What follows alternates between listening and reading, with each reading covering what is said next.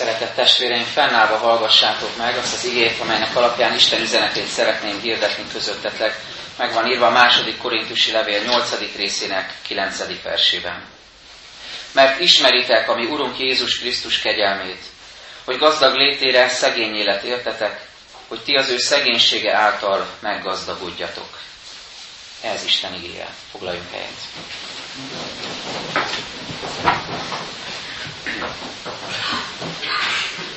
Ma, felolvasott ige kapcsán egy nehéznek tűnő témáról szeretnék beszélni közöttetek, ez az adakozás, még konkrétabban a pénz kérdése, de már rögtön az elején szeretném jelezni, hogy nem csak, reménység szerint nem csak a pénzről, nem csak az adakozásról lesz szó, hiszen ez a téma és ez a ma olvasott ige számos más kérdést is felvet, és szembesít bennünket ezekkel. Például mit gondolunk a szolgálatról, mit gondolunk közösségről, mit gondolunk szolidaritásról, mit gondolunk és mit élünk meg az Isten iránti hálával kapcsolatban, és hogyan gondolkozunk a hitből fakadó adakozásról.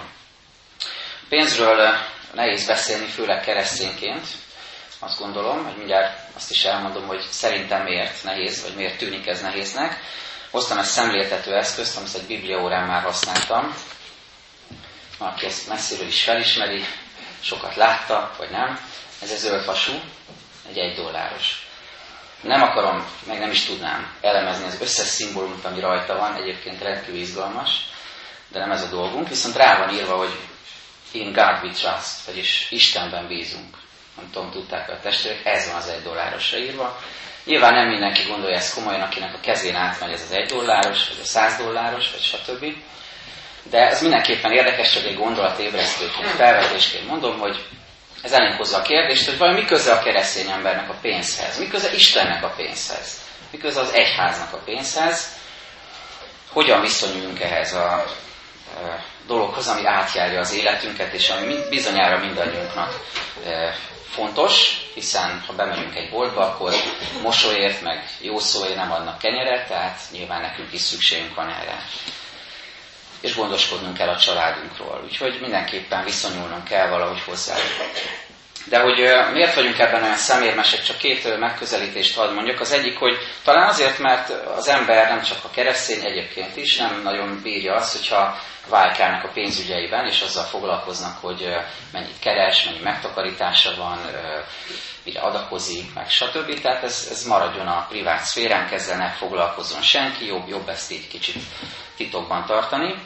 Másrészt talán azért is, mert a hívő ember kicsit úgy gondolkozik a pénzről, talán ilyen e, szemérmesen, álszemérmesen, hogy hát ez, ez fúj. Tehát, hogy a pénz az, az fúj, az a ne, ne is legyen közösség. Használjuk, használjuk, de ne, ne nagyon foglalkozunk vele, mert hát ezért ez mégiscsak nagyon világi és bűnös dolog. Pedig, és így tér, térhetünk rá hamarosan a mai témánkra, a Biblia meglepően sokat beszél a pénzről. Meglepően sokat hozza elő ezt a témát, amivel nehéz mit kezdeni, nehéz róla gondolkodni, de mégis fontos, hiszen amiről a Biblia beszél, arról nekünk is érdemes gondolkozni. Amiről Istennek véleménye van, azt érdemes megismerni, és érdemes a magunkévá tenni. Három utat szeretnék fölvillantani, amik a, tulajdonképpen a három igazságot, bibliai üzenetet is előkészítik, amiről szeretnék beszélni. Hogy hogyan beszél a Szentírás a pénzről. Az egyik irány, vagy egyik megközelítés mindenképpen az, hogy hogy rögzíti a Szentírás, rögzíti Isten, hogy nem szolgálhatok két úrnak. Tehát, hogy ne legyen bálvány a pénz számotokra. Ez ott van az Ószövetségben, a tíz parancsolatban, ne csinálj magadnak faragott képet, vagy semmi hasonlót. Tehát ne legyen Isten számodra a pénz, például ez ezt is jelenti, ne legyen az bálvány számodra. De Jézus is beszél erről, amikor azt mondja, hogy, hogy nem lehet Istent és a mammont is szolgálni, mert vagy az egyiké a szíved, vagy a másiké, vagy Pálapostól azt mondja például Timóteusnak, hogy minden rossznak gyökere a pénz szerelme. Ez fontos jól érteni és jól hallani minden szavát, tehát nem azt mondja, hogy minden rossznak gyökere a pénz, minden rossznak gyökere a pénz, szerelme. Tehát amikor a pénz imádat, a pénz bálványozása válik az ember gondolkodása középpontjává. Ez az egyik tehát, nem szolgáltok két úrnak, csak Isten lehet úr számotokra. A másik, hogy ennek ellenére, vagy, vagy ezzel együtt, azt mondja a Biblia, hogy Isten szolgálatába állíthatjuk a pénzünket. Tehát ne bálványozzuk, ne legyen belőle Isten, de ha van, ha Isten megállt vele, akkor azt használhatjuk, és Istent is szolgálhatjuk vele, tulajdonképpen visszaadhatjuk neki azt, amit adott. hogy a 24. Zsoltárban énekeltük is, az Úré a Föld és annak egész teljessége, minden az övé. Ő mindenek felett rendelkezik, és ha ad neked, akkor abból adhatsz vissza, vagyis szolgálhatsz vele. És a harmadik irány, harmadik megközelítés a Bibliában, hogy, hogy ráadásul még ezek mellett, vagy ezeken túlmenően Isten gondoskodik is az ő népéről, az övéről, a pénzen keresztül is. Tehát semmiképpen nem mondhatjuk, hogy fúj, ezzel nem foglalkozunk, mert ha Isten számára ez kedves, hogy ha akarja ő, akkor ad, és gondoskodik ezen keresztül is rólunk, akkor fogadjuk ezt tőle hálás szívvel. Ez az ő kegyelme. Az alaphelyzet, amivel találkozunk ebben az igében, hogy a jeruzsálemi keresztények szűkölködésben vannak, és minden más keresztény gyülekezet az akkor ismert keresztény világban összefog azért, hogy gyűjtés szervezzenek számukra, hogy kifejezzék a testvériségüket, szolidaritásukat, és, és bátorítsák őket, és konkrét módon is segítsenek rajtuk. És ebben a gyűjtő akcióban Pálapostolnak kult szerepe van, nem csak azért, mert koordinálja a gyűjtést, hanem azért is, mert bátorítja, inspirálja a gyülekezetek tagjait ebben az összefogásban. És ez az, ami taníthat bennünket, és ezt a három igazságot, bibliai tanulságot szeretném ma elétek hozni, amit én is próbálok megérteni Isten segítségével. Az egyik, hogy tulajdonképpen kérdés, érdemes tisztázni a pénzhez való viszonyunkat, hogy tiszta szívűen tudunk-e a pénzre nézni, és a pénzzel bánni. Ez az első kérdés lesz. A második, hogy meg kell látnunk, hogy az adakozás az nem pénzügyi kérdés, hanem hit kérdése. És a harmadik üzenet vagy igazság az, hogy az igazi bőséget Krisztus által kaphatjuk meg. Nézzük tehát az elsőt, ami, amely igazság valójában egy kérdés, felvetés mindannyiunk számára, amit nem csak egyszer kell megválaszolni, és azt mondani, hogy ezt, ezzel én már végeztem, már nincs vele dolgom, Szerintem, mivel nagyon is benne élünk ebben az anyagi világban, időről időre meg kell vizsgálni a szívünket. Hogy milyen a viszonyom a pénzhez, milyen a viszonyom az anyagiakhoz, és ezzel párhuzamosan elég jön az a kérdés is, hogy milyen az Istennel való kapcsolatunk. Mert ez a kettő, hogy látjuk, majd nagyon szorosan összefügg. Említettem tehát, hogy gyűjtést szerveztek a, keresztények, a jeruzsálemi keresztény testvéreik számára, javára, és hogy Pál vidékről vidékre jár, nem csak arra van rálátás, hogy éppen hol tart a gyűjtés, tehát mennyi pénz gyűlt össze, és hogyan lehet erről majd értesíteni örömmel a jeruzsálemieket, hanem azt is látja, hogy milyen szívvel vannak benne ebben a gyűjtésben az emberek, a gyülekezetek. Nem csak a mennyiségen van itt a hangsúly, hanem hogy milyen lelkülettel, milyen szívvel vesznek részt ebben az adakozásban a keresztények. És itt ennek kapcsán írja a korintusiaknak a következőt. Hírt adunk nektek, testvéreim, Istennek arról a kegyelméről, amelyet Makedónia gyülekezeteinek adott. Mert a nyomorúság sok próbája között bőséges az ő örömük, és nagy szegénységükből a tiszta szívűség gazdagsága lett. Tiszta szívűség gazdagsága. Izlelgessük ezt a szókapcsolatot, és hogy jobban megértsük először a másik irányból közelítsünk, hogy milyennek az ellentéte. Mi az, ami, ami, ami nem ez a bizonyos tiszta szívűség. Semmiképpen nem úgy mondanám az ellentétét, hogy, hogy, a, hogy a gonoszok, a gonosz szívűek, akik nem képesek adni, vagy nem annyit. Nem erről van szó. Hanem a tiszta szívűség gazdagságának az ellentéte, az inkább így mondható, hogy ez a terhelt szívűség. A megkötözött szívűség, a pénz tekintetében. Hadd mondjak pár példát. Mi az, amikor valami köti az ember szívét, és nem teszi tisztává, nyitottá, például az adásra, az adakozásra. Első rendben mindenképpen a gondokat, a hétköznap gondjait hadd említsem, a megélhetés gondjait. Ugye itt a gyülekezetünkben is van, aki napi szinten küzd ezzel, bármilyen sztereotípia is él Pessidek útról, és azt gondolja mindenki, hogy itt mindenki krőzus, és mindenkinek milliók vannak a bankszámláján. Mi tudjuk, akik a gyülekezet hétköznapjait éljük, hogy ez nem így van, és van, akinek napi megélhetési gondjai vannak, vagy legalábbis, ha nem is naponként, de, de időnként érzi a, a nyomorúságot, a szűkölködést, vagy nem tud félretenni, nincsenek megtakarításai, nem tud tervezni. Tehát a gondok, a hétköznapi gondok, azok mindenképpen közénk és Isten közé állhatnak, illetve a szívünket terhelhetik, megkötözhetik. Ez az első. A második az önzés. Ez az egyszerű hétköznapi példa jutott eszembe, hogy amikor gyermeknek adunk egy tábla csokoládét, érdemes megnézni az arcát, hogy földerül, De hogyha egy pár másodperc múlva azt kérjük tőle, hogy nagyon jó, hogy most örülsz, de ezt most oszt szét, mondjuk a testvéreid között, vagy az osztálytársaid között, vagy adja a szüleidnek, ne Isten, akkor az a, az a mosoly, ha egy normális gyerekkel állunk szembe, akkor lefagy. És nem, nem lesz olyan őszinte, ez egész biztos. De hát ne csak a gyerekekre gondoljunk, ez velünk is így van, kapunk nem egy csokit, hanem valamit Istentől, megáld bennünket valamivel, de ha utána azt kér Isten, hogy rendben, megáldottalak, de most ebből adj valakinek. Vedd észre valaki szükségét, ezt most osz szét, vagy legalábbis egy részét add oda valamilyen célra, akkor itt következik az, hogy vajon tiszta szívű vagyok-e, vagy inkább terhelt szívű, vagy inkább önző szívű, mert ezt nem tudom megtenni. Valami köt, valami fogva tart ebben a kérdésben. A harmadik, ami még eszembe jutott, az az irítség. Hát a magyar társadalomban ez erő, erőteljesen jelen van, de ez egyébként egy emberi vonás, gondolom mindenhol így van ez. Hasonlítgatunk, irigykedünk, megnézzük mások életét, hogy kinek mennyi van, kinek milyen lehetőségei vannak, és ez nem ér, hogy mások ezt meg ezt meg tudják tenni, én meg nem.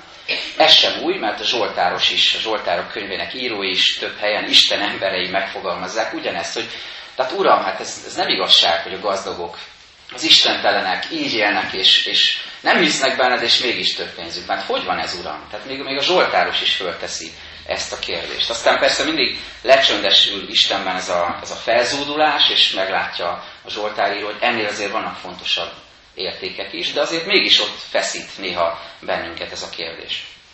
A negyedik gát vagy akadály, ami terhelt szívűséghez vezethet, az elégedetlenség. Pálapostól azt mondja, hogy én megtanultam, hogy minden körülményemben elégedett legyek. Ez mit jelent? Hogy ez nem természetes, ez egy tanulási folyamat. Meg kell tanulni, hogy elégedett legyek. Azt mondja Pál, én megtanultam, hogy, hogy milyen az, amikor az ember szűkölködik, és tudok szűkölködni. És azt is meglátom, hogy milyen az, amikor bővölködik. Az se könnyű, bővölködni se könnyű, de szűkölködni se. És azt mondja Pál, én mindegyiket megtanultam, és mindegyikben tudok elégedett lenni. Megtanultam. Vagyis, ha nem tanultam meg, ha még nem ültem be ebbe az iskolapadba, nem sajátítottam el ezt a tanácséget az Úrtól, akkor sűrűn előfordulhat velem, hogy elégedetlenkedek. És az utolsó, az ötödik, a kísértés. Mert bizony valljuk be, hogy nem csak a hatalomhoz közeli embereknél, nem csak politikusoknál, egy hétköznapi embernél is előfordulhat az, hogy kísértést jelent számára pénz. Vagyis ha pénz közelébe kerül, akár egy kisebb vagy nagyobb mennyiségű pénz közelébe, az kísérti őt. Akár úgy, hogy ne tisztességes eszközökkel jusson hozzá, de akár úgy, hogy hülyeségekre elszórja. Tehát az is egy kísértés. Még egyszer összefoglalom, tehát, hogy mik lehetnek, mik vezethetnek a terhelt szívűséghez, a gondok, az önzés, az irítség, elégedetlenség, kísértések, vagy kísértés. És hogyha mindezt méregre tesszük, akkor beugorhat nekünk a magvető példázata.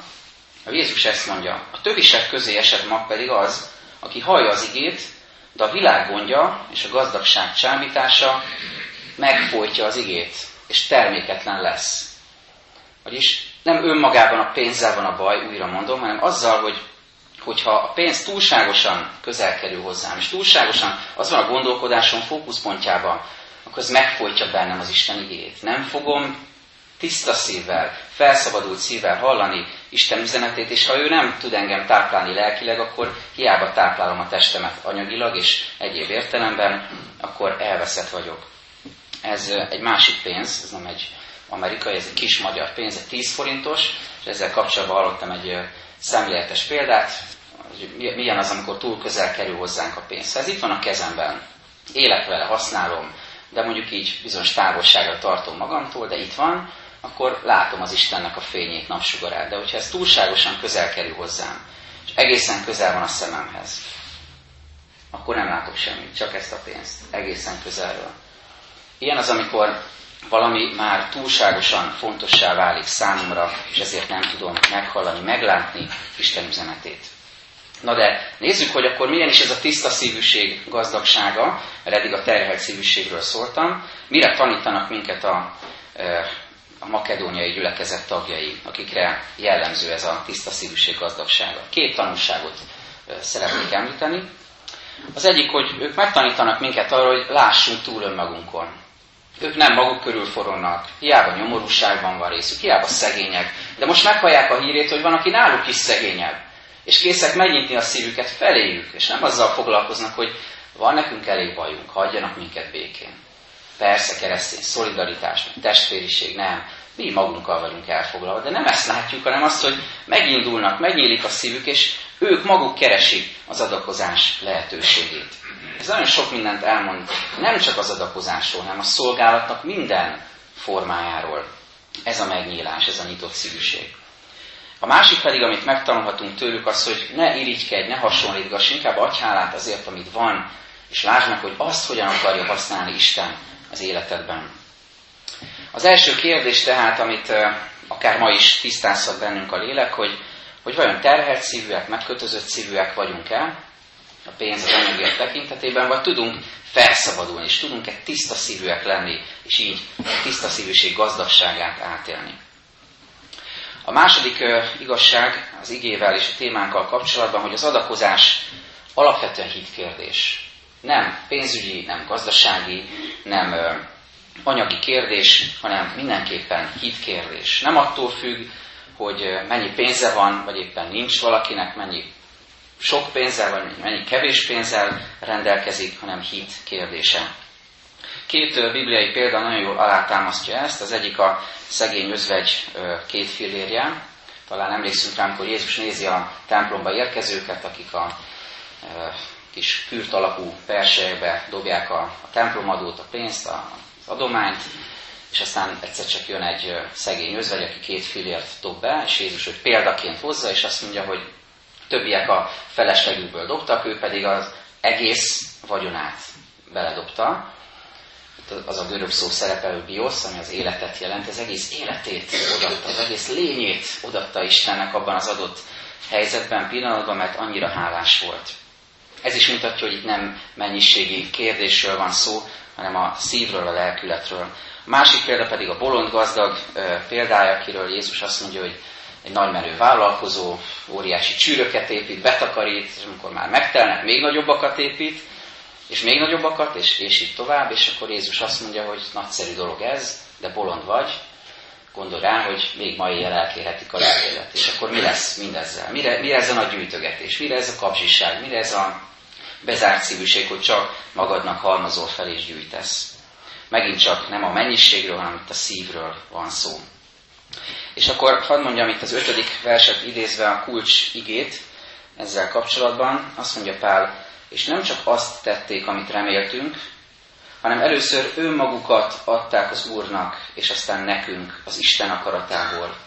Először önmagukat adták az Úrnak. Mit jelent ez? Hogy amikor tiszta szívű adakozást látunk, amikor látunk egy embert, aki tiszta szívűen adakozik, Látunk egy közösséget, amely tiszta szíven tud másoknak adni, vagy fontos célokat, nemes célokat kitűzve megvalósítani.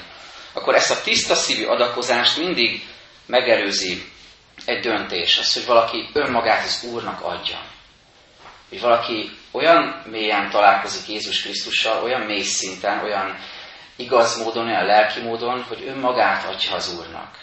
És itt megint nem a pénzről szól, hanem erről az önátadásról megtérésről, erről az újjászületésről, amikor az ember élete olyan szinten változik meg, hogy mindent alárendel az Úrral való kapcsolatnak.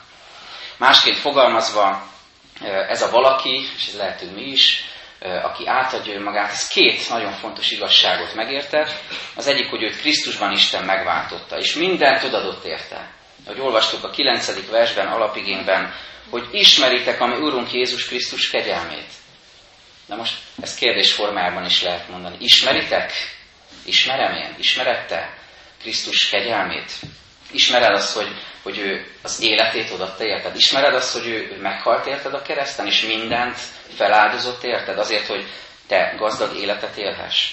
Ez az első igazság. Ennek a felismerése vezethet el az teljes önátadáshoz. De a másik ugyanilyen fontos, ami már a hétköznapjainkra vonatkozik, és ebből következik, hogy aki találkozott ezzel a megváltó Istennel Jézus Krisztusban, az egészen személyesen fogja tapasztalni, hogy ő gondot visel rá. A gondviselő Isten ez nem csak egy ilyen elúszó, ködös fogalom lesz, hogy gondviselés, néha így is szokták mondani, hogy, hogy vigyázz rám a gondviselés. Nem, hanem egészen személyesen fogom tapasztalni, hogy Jézus Krisztusban az Úristen személyesen napról napra gondoskodik rólam. Nem véletlenül mondja Jézus, hogy ne aggódjatok a holnap miatt. Ne aggodalmaskodjatok, hanem keressétek először Isten országát és igazságát, és mindezek ráadásként megadatnak nektek. Ez tehát arra indíthat bennünket, hogy szabadon és felszabadultan álljunk az adakozás kérdéséhez. Így lehet hitből adni. Ezért mondtam, ezért igazság a Bibliának, hogy az adakozás hit kérdés, hitbeli kérdés. Hadd mondjam még, hogy ezt még jobban szemléltessem, az Ószövetségi előképét ennek, ez az áldozat bemutatás. Gondoljatok arra, hogy mennyire szemléletes kép volt ez, akár Ábel, Noé, Ábrahám és a többiek esetében az Ószövetségben, hogy hogy dolgoztak, tevékenykedtek, és utána egy állatot, egy bárány, egy termény egy részét feltették az oltára, meggyújtották az eléget, a szemük láttára, felszállt a füstje, ami azt jelképezi, hogy Istenhez felmegy, és ha ő kegyelmes, akkor elfogadja ezt az áldozatot, ha tiszta szívből jött, de hogy mi ennek a lényeg ennek a képnek, hogy valami, amit én oda tettem az oltára, egyszer csak eltűnik a szemeim elől. Nem arról van szó, hogy, csak úgy tessék, lássék módjára, hogy felületesen adok valamit, hogy azért nekem is maradjon valami. Ezt a valamit teljesen oda szántam az Úrnak. Az elég, nincs többé, nem látom többé. És itt jön a csoda, hogy ennek ellenére én nem leszek kevesebb. Én nem, engem Isten ezzel nem megfoszt valamitől, hanem ezt visszapótolja az életembe, megáll, visszaadja, meggazdagít továbbra is. Egy mai példát mondva, ami pénteken esett meg velem újra, hogy ez még szemléletesebb lenne, elmentem véradásra, és hogy álltam sorba, hogy ültem sorba a véradáson, ezen a témán gondolkoztam az adakozáson, és magamban előhívtam a biológiai ismereteimet, remélem stimmelnek, hogy 5 liter nagyjából a vérkészletünk, abban most levesznek nagyjából 5 decit, tehát a tized részét, de azért ez nem úgy működik, hogy mondjuk a 9. vagy 10. véradás után nekem elfogy a vérem, és meghalok, elmegyek negyed év múlva, aztán újra meg újra, és egyszer csak elfogy a vérkészletem, hanem ez az Isten csodája és a, és a, a testünknek a csodája általa, hogy, hogy ez visszapótlódik, ez újra termelődik, és újra adhatok belőle. És valahogy a, a szolgálatunk, az adakozásunk is ilyen, hogy, hogy adsz magadból, és ezt azért megérzi a szervezet, megérzi a pénztárcád, megérzi az életed, az erőd, az időd, az energiád, de utána nem kevesebb, nem szegényebb leszel, hanem azt Isten visszapótolja, mert minden az övé. Egy nagyon fontos igét olvastam az első, a Kronikák első könyve 29. részében.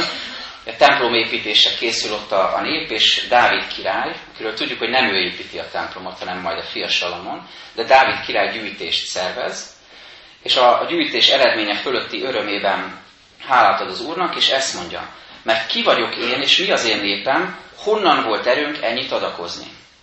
Bizony tőled van mindez. És csak azt adtuk neked, amit a te kezedből kaptunk. De nagyon mélyen érintett ez az ige, hogy Dávid alázattal, hálával beismeri, hogy itt ez a sok kincs, amit összegyűjtöttünk, mekkora csoda.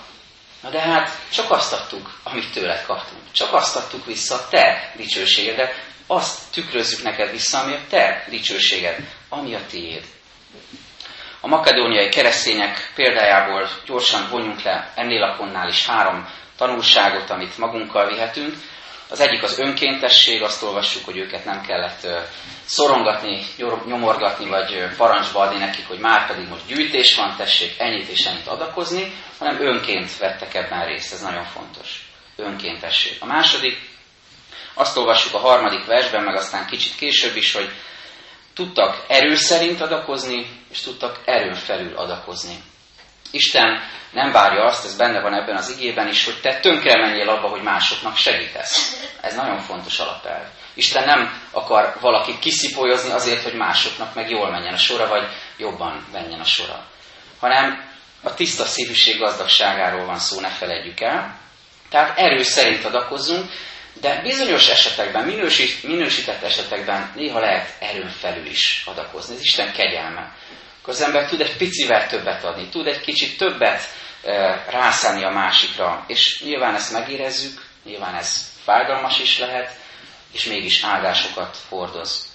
És a harmadik tanulság ebből, hogy ők maguk keresik a szolgálat lehetőségét. Azt mondja Pál, hogy ők maguk kérték, hogy részt vehessenek ebben. Keresik a szolgálat lehetőségét. Mindig megérint itt a gyülekezetben is, amikor valaki hát, kérek egy szolgálatra, vagy, vagy ő, ő maga jön oda, és kiderül, hogy ő kereste, hogy mit, mit lehetne szolgálni. Kereste, hogy hogyan segíthetne a gyülekezetnek, mert nyitott szívvel van jelen, és keresi, hogy hogyan adhatna hálát a szolgálatán keresztül is az Úrnak. Az első igazság tehát az volt, ne felejtjük, hogy a, hogyan állunk az Úr előtt tiszta szívűen vagy terhelt szívűen, hogyan lehet a tiszta szívűség gazdagságára eljutni. A második, hogy az adakozás hitkérdés, és végül azzal fejezzük be harmadik igazságként, hogy az igazi bőség Krisztus által jön az életünkben. Pálapostól egy nagyon gazdag és bővölködő gyülekezetnek látja és láttatja a korintusiakat. Így szólítja meg őket. Azt mondja nekik a hetedik vers szerint. Ezért, ahogyan mindenben bővelkedtek, hitben és igében, ismeretben és minden buzgóságban, és a tőlünk rátok áradó szeretetben, úgy ebben az adakozásban is legyetek bőkezőek. Ez az identitás kérdése. Hogyan tekintünk magunkra? Látjuk-e magunkat egy gazdag, egy meggazdagított közösségnek? És ehhez kapcsolódik az alapigénk is, mert ismeritek a mi Urunk Jézus Krisztus kegyelmét, hogy gazdag létére szegény élet értetek, hogy ti az ő szegénysége által meggazdagodjatok. Gondoljunk mindig arra, amikor ezt az igét halljuk, hogy Jézusnak milyen gazdagságot kellett hátrahagyni a mennyek országába, milyen fényt, milyen dicsőséget, milyen trónust, milyen pompát, milyen szentséget, milyen napi rendet, olyan értelemben, hogy az örökké valóságban, mennyek országában mindenki azért van körülött, hogy hódoljon előtt, hogy dicsőítse őt. És ezt cseréli fel éles kontrasztként Jézus, amikor lejön a földre, lecseréli, vagy felcseréli ezt istállóra, szalmára, egyszerűségre, sebezhetőségre, üldöztetésre, megvetettségre, korbácsütésekre, passióra, kereszthalára, a rideg, sziklasír magányára, azért, hogy téged meg engem, közösségünket, bennünket, Krisztus testet megváltsa, és gazdagsággal ajándékozzon meg. Ahogy Pál mondja az Efézusi levélben, meg a római levélben, áldott az Isten, ami Urunk Jézus Krisztus Atya, aki megáldott minket mennyei világának minden lelki áldásával Krisztusban, aki tulajdonfiát nem kímélte, hanem minnyájunkért odatta, hogy ne ajándékozna nekünk vele együtt mindent, vele együtt, Krisztusban mindent. Az identitás kérdése tehát így jön elénk, hadd fejezzem be ezzel, ezen gondolkozhatunk majd az ima csöndben is, hogy vajon a kommunikációnkban, a beszédünkben, a közösségünkben mely szavak dominálnak. Az, hogy nincs, hogy kevés, nem tudok adni, nincs rá lehetőségem, nincs rá képességem, én magam is szegény vagyok, hagyjatok, vagy pedig azok a szavak, azok a gondolatok, hogy Krisztusban mindenre van erőm. Ő általa mindenben meggazdagított vagyok, általa minden lelki áldást megkaptam, vele együtt mindennel rendelkezem, és mindenre képes lehetek, ha ő segít. Vigyük Isten elé tehát ezeket a kérdéseket, gondolatokat, hogy lehessünk tiszta szívűen gazdagok, hogy tudjunk hitből adakozni, és legyünk Krisztus által megáldottak és bőségben élők. Amen. Magunkban imádkozzunk először testvérek.